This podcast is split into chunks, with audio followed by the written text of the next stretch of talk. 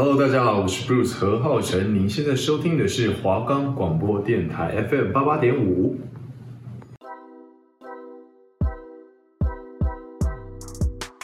今年就要上大学了，大学应该很好玩，而且漂亮的学姐很多吧？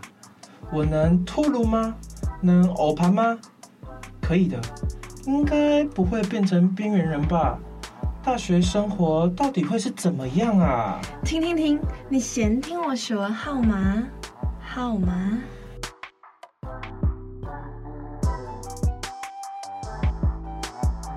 我们的节目可以在 First Story、Spotify、Apple Podcast、Google Podcast、Pocket Cast、Sound On Player，还有 KKBox 等平台上收听。搜寻华冈电台就可以听到我们的节目喽。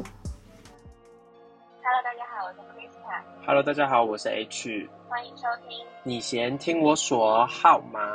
因为我们其实做的这个是关于人生的嘛。然后呢，人生就是有一些起承转合，从出生到死亡。那我们第一集讲了我们小时候就是出生的时候。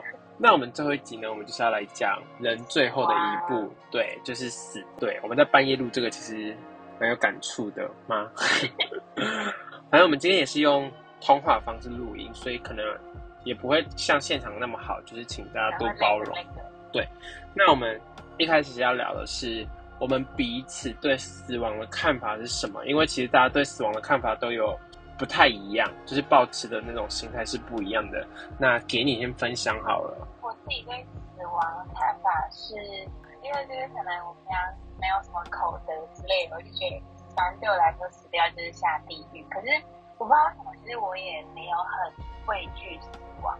应该说我，我我觉得活着很好，可是我也不会怕这种感觉。像我我自己其实有一直在做事前准备，就是不是不是这样讲很奇怪，就是有在准备，就心理准备我有一天会死亡这件事情。就是其实我自己觉得死亡是很突然会来的，你也不知道你会活到什么时候。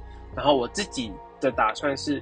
我没有想过我会活多久，而且我有点希望就是越早越好，尤其是我可能人生在高峰正在往下走的时候，那一刻大概就可以去死了。对，那个想法，虽然这个想法有点消极，但是我觉得其实你有时候人生活太久，也只是在折磨自己的身体而已。那如果一直没有高峰怎么办？那他就可以赶快去死。没有，反正。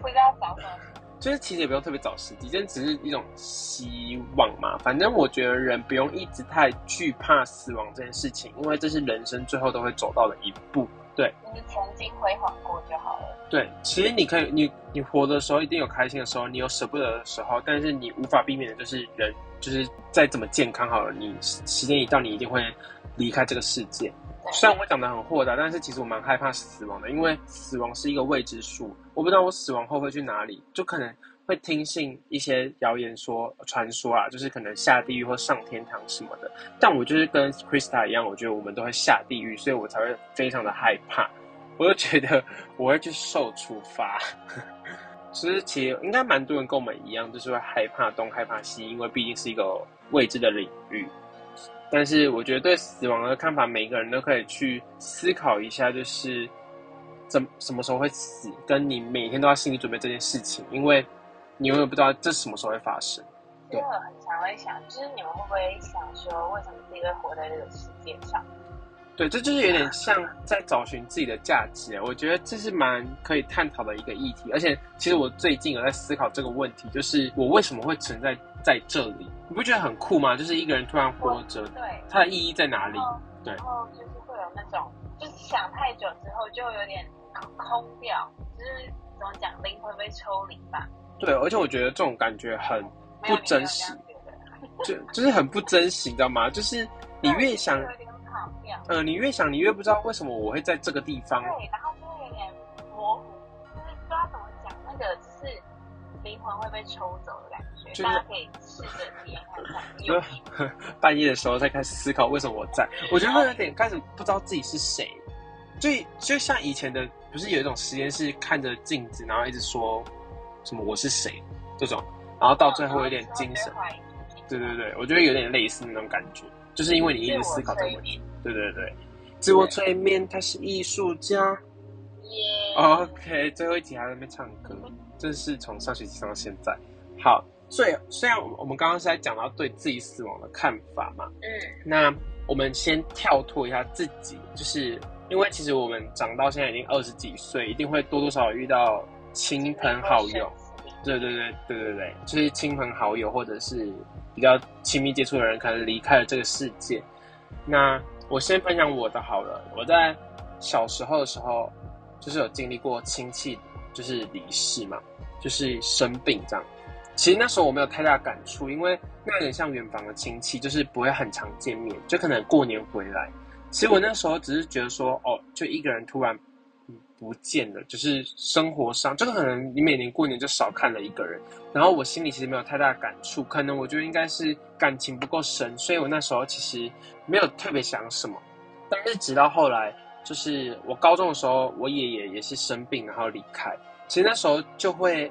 觉得这一切其实很不真实，就是当下的时候，我完全就是我一直觉得我一定是在做梦，我就一直觉得这一定不是真的，就是一个好一个就是平常很健康的人，然后他说走就走，你就觉得这一切很不可思议。所以其实我在我爷爷就是可能出殡出殡就那七天嘛，我完全是。一直觉得是假的，我一直觉得是假的，但其实事实已经就是摆在眼前嘛。然后到了整个仪式全部结束之后，我自己那时候要准备学测，然后你可能读一些文章，就是学测一定要阅读测验嘛。然后你读到那些文章，然后回想起你跟爷爷就是相处那段时光，你就会发现他这个人真的已经不在了。就是你起床可能不会再看到他坐在客厅等着你去上学，他也不会告诉你说上学的路上要小心。回来之后也不会跟你聊聊天，你就会觉得客厅永远就少了那么一个人，你就会开始感慨，从你的世界也消失了。对，你就要开，你那时候就会开始学着要接受这个事实，而且其实真的蛮感慨的，就是我那时候真的觉得我爷爷是全家最健康的人，而且我觉得他真的会活很久那一种，他是太过于健康了，我觉得我很佩服他那时候，但是就是，对，他就是已经八十几岁了，然后还可以去工作，然后那一天就是一个晚上，他就是突然。病就是有点像病倒了吧，反正他有跌倒，然后送医才发现其实脑子就是长了肿瘤，然后那时候我就觉得很瞎，是一个好好好的人，然后睡睡睡，然后就突然生病的那种感觉。其实应该说这一定有潜伏期在，就是他已已经种下那个因子，只是我们家人都没有发现，然后发现的时候其实已经太晚了。然后那时候从我爷爷诊断出有脑瘤到。他进加护病房，到他完全没有意识到离开这段时间，其实你人生过得非常的痛苦，就是他活着，但是他没办法跟你沟通了，就是那种很空虚。到你那一段时间，其实你就是要心理准备，不可能完全好起来了。然后你就要心理准备他离开的时候，然后其实到他离开过了一年，其实我还是很难去接受。这一件事情，我一直会觉得他一直在我身边，就是会这么说，是因为因为我每天早上其实都会跟我爷爷说，哦，我要去上学了什么的，就是有点像报备什么的。然后我爷爷就会回答我什么路上小心之类的话。然后我爷爷走之后，就像客厅已经没有坐，他就已经没有坐在客厅了。我每次离开我家，我还是会对着我爷爷坐的那张椅子说同样的话，我会说，哦，爷爷，我要，哎，会哭哎，我会跟我爷爷说。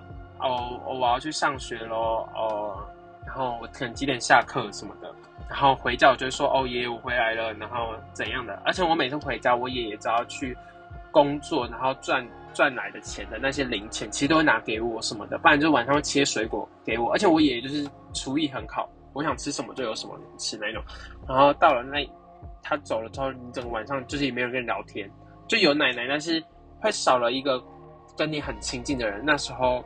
其实心里就是很空虚，但是到了现在，我不确定我有没有办法这么乐观的再去面对下一个人的离开，因为其实老实说，嗯、我长大了，那我家里的人其实也慢慢变老了，我不确定他们可以活多久，所以其实我每天都在心里准备，他们可能随时有一天会离开我的身边，而且我现在又没办法陪在他身上啊，不是陪在他身上，陪在他身边，所以会有更多的焦虑这样。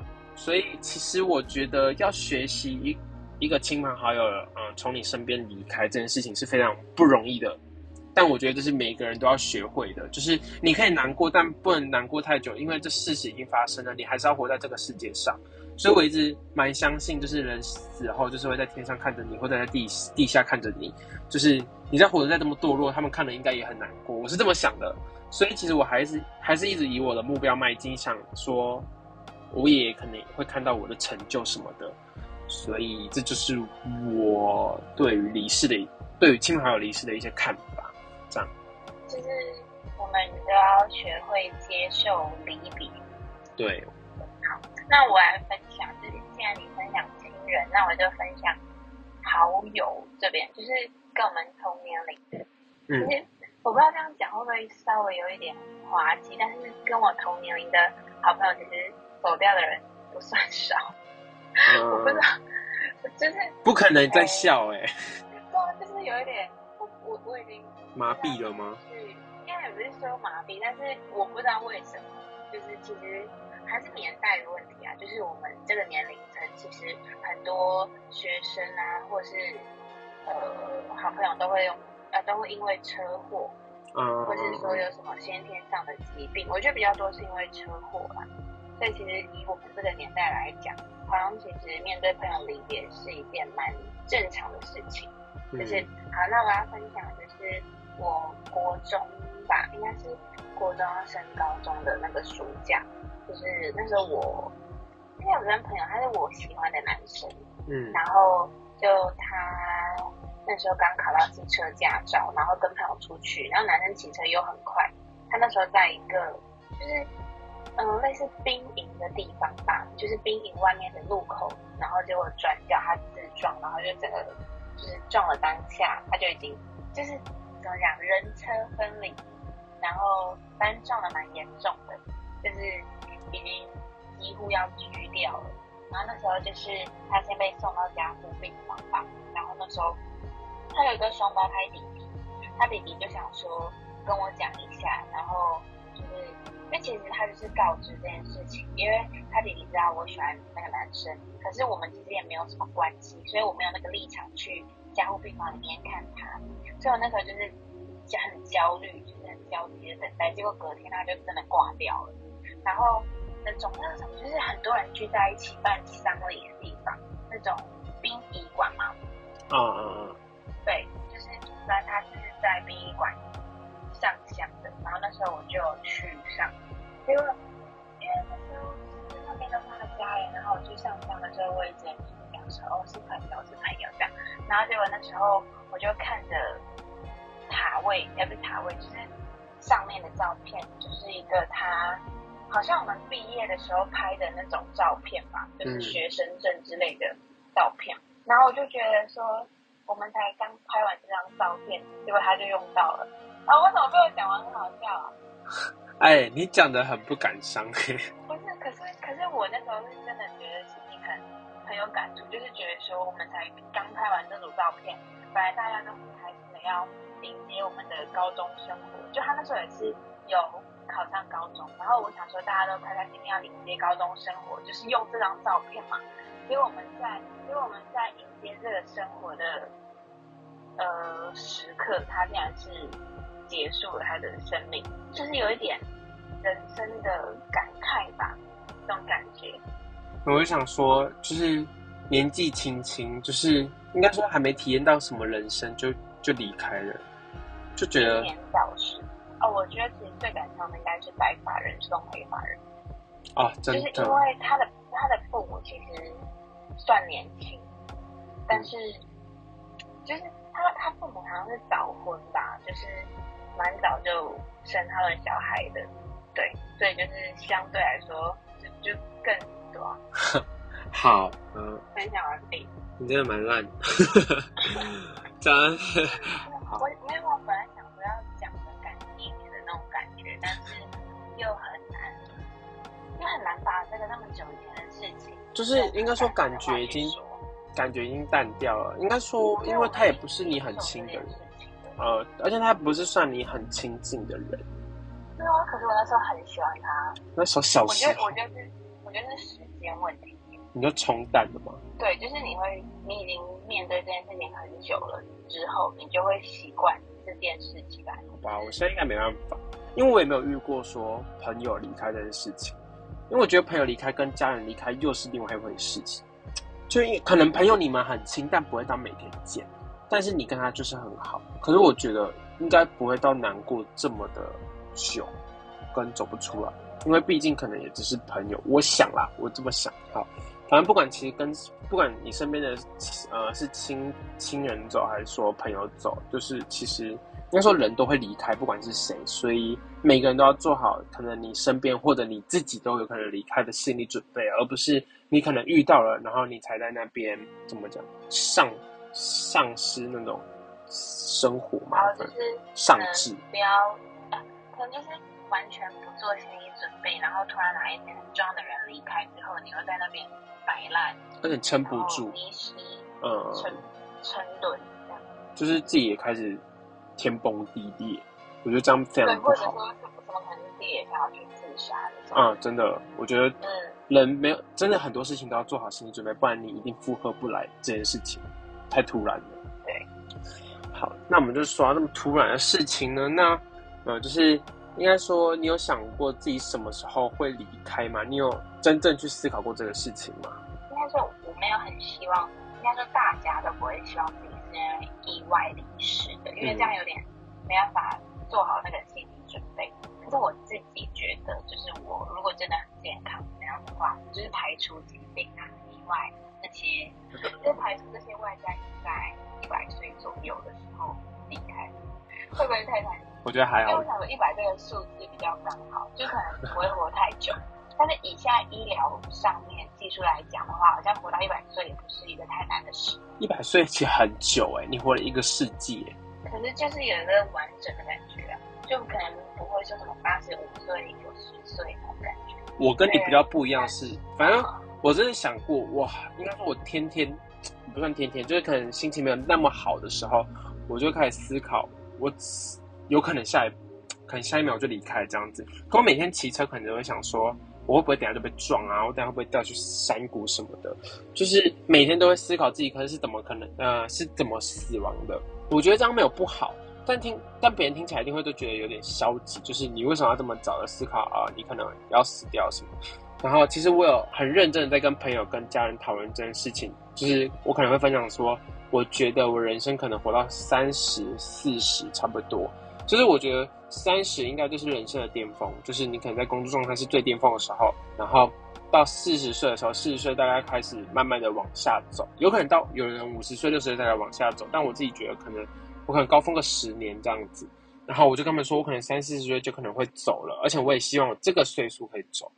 可是大家都，大家给我的反应就是，啊，这么早你还年轻什么的，我就觉得说，人真的好像也不太需要活这么久，就是你活这么久，就回到呃人活着的意义在哪里一样，你活这么久的意义是什么？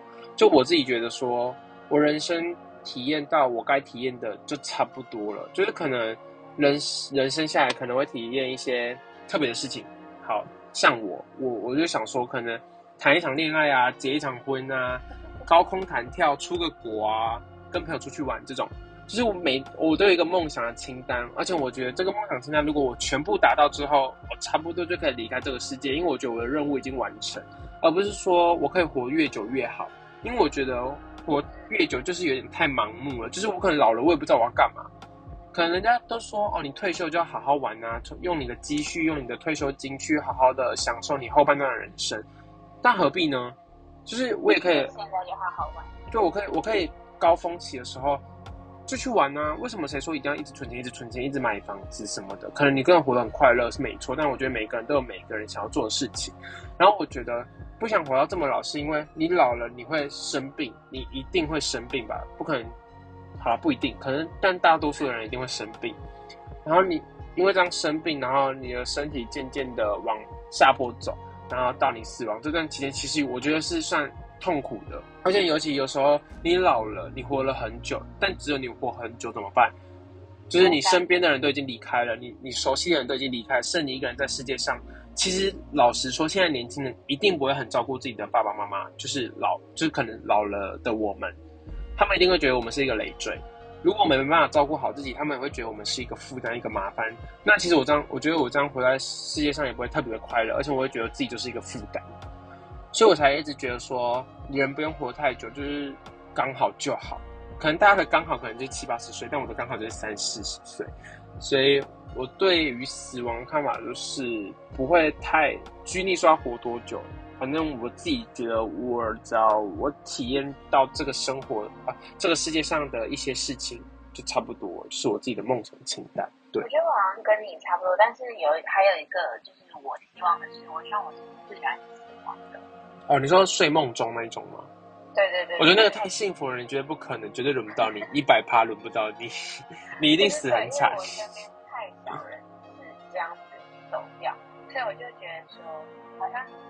几乎人在死前都会经历病痛。对，而且我嗯，我觉得其实可以自然死亡的人非常的幸福，因为你没有感受到任何一点苦痛，然后你就可以离开这个人世界，这是一件非常幸福的事情。其实家人如果遇到了，其实要开心的，因为至少你的家人没有经历过病痛跟就是痛苦这件事情。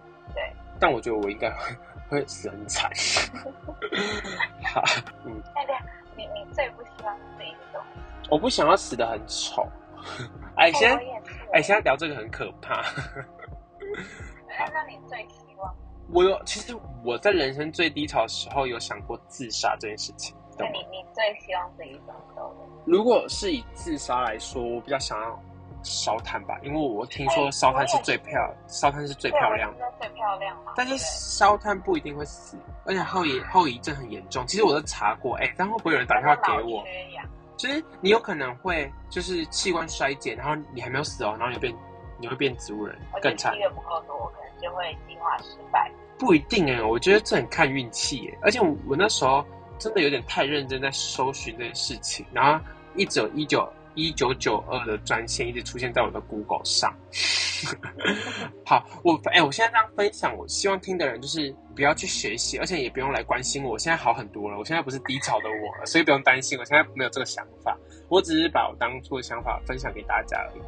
对对，那你对于自己就是死亡这个事情，你有什么特别的看法吗？我我觉得应该说，我当然非常是这样死亡，但如果说是要讲，就是我我其实我也很在意那种就是。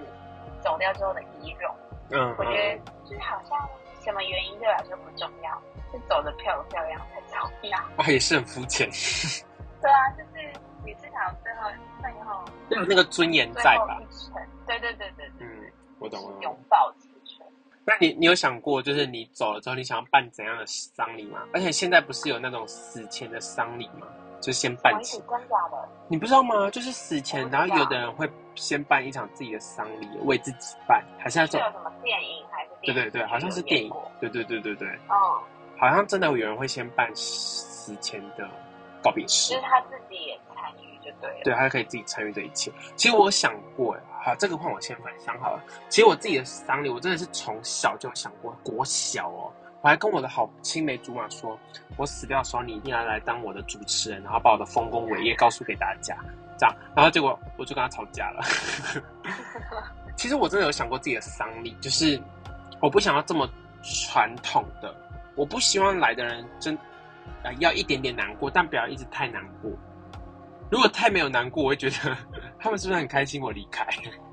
就是刚好就好。我觉得很不爽，就是他可以先难过，但是整个丧礼前他不能一直呈现在那个难过中，就是好。他们会觉得说我的离开是一个非常可惜的事情，但也不用一直就是怎么讲，陷在那个情绪里。对，而且我想要就是办的丧礼比较传统的嘛，就是可能大家可以偏开 party，对，有点像派对的感觉，但是不要给我太开心。party。对，他太开心了，这根本不是丧礼，那是庆祝了吧？太过分。就是，而且我是幻想中的形式。我我希望是以我喜欢的颜色去搭张那个告别式，而且我的照片一定要选的非常好看。然后我身边很好的朋友都一定要来，就一定要来，就是他们不管怎样都一定要来，不然我会在天上或者地上就是等他们。就是就是好朋友，就是可能我挚友那些人吧，反正我觉得他们一定都要来讲几句话给我听听。如果他如果他们比我晚走的话，我想听，而且我我会想听他对我这一生的看法是什么，好的坏的都可以。就是我觉得这是我人生最后最后一段的，我就是想听听看大家对我这个人活在这世界上到底有什么的想法什么的。然后办完这场告别式之后，可以就忘掉我这个人。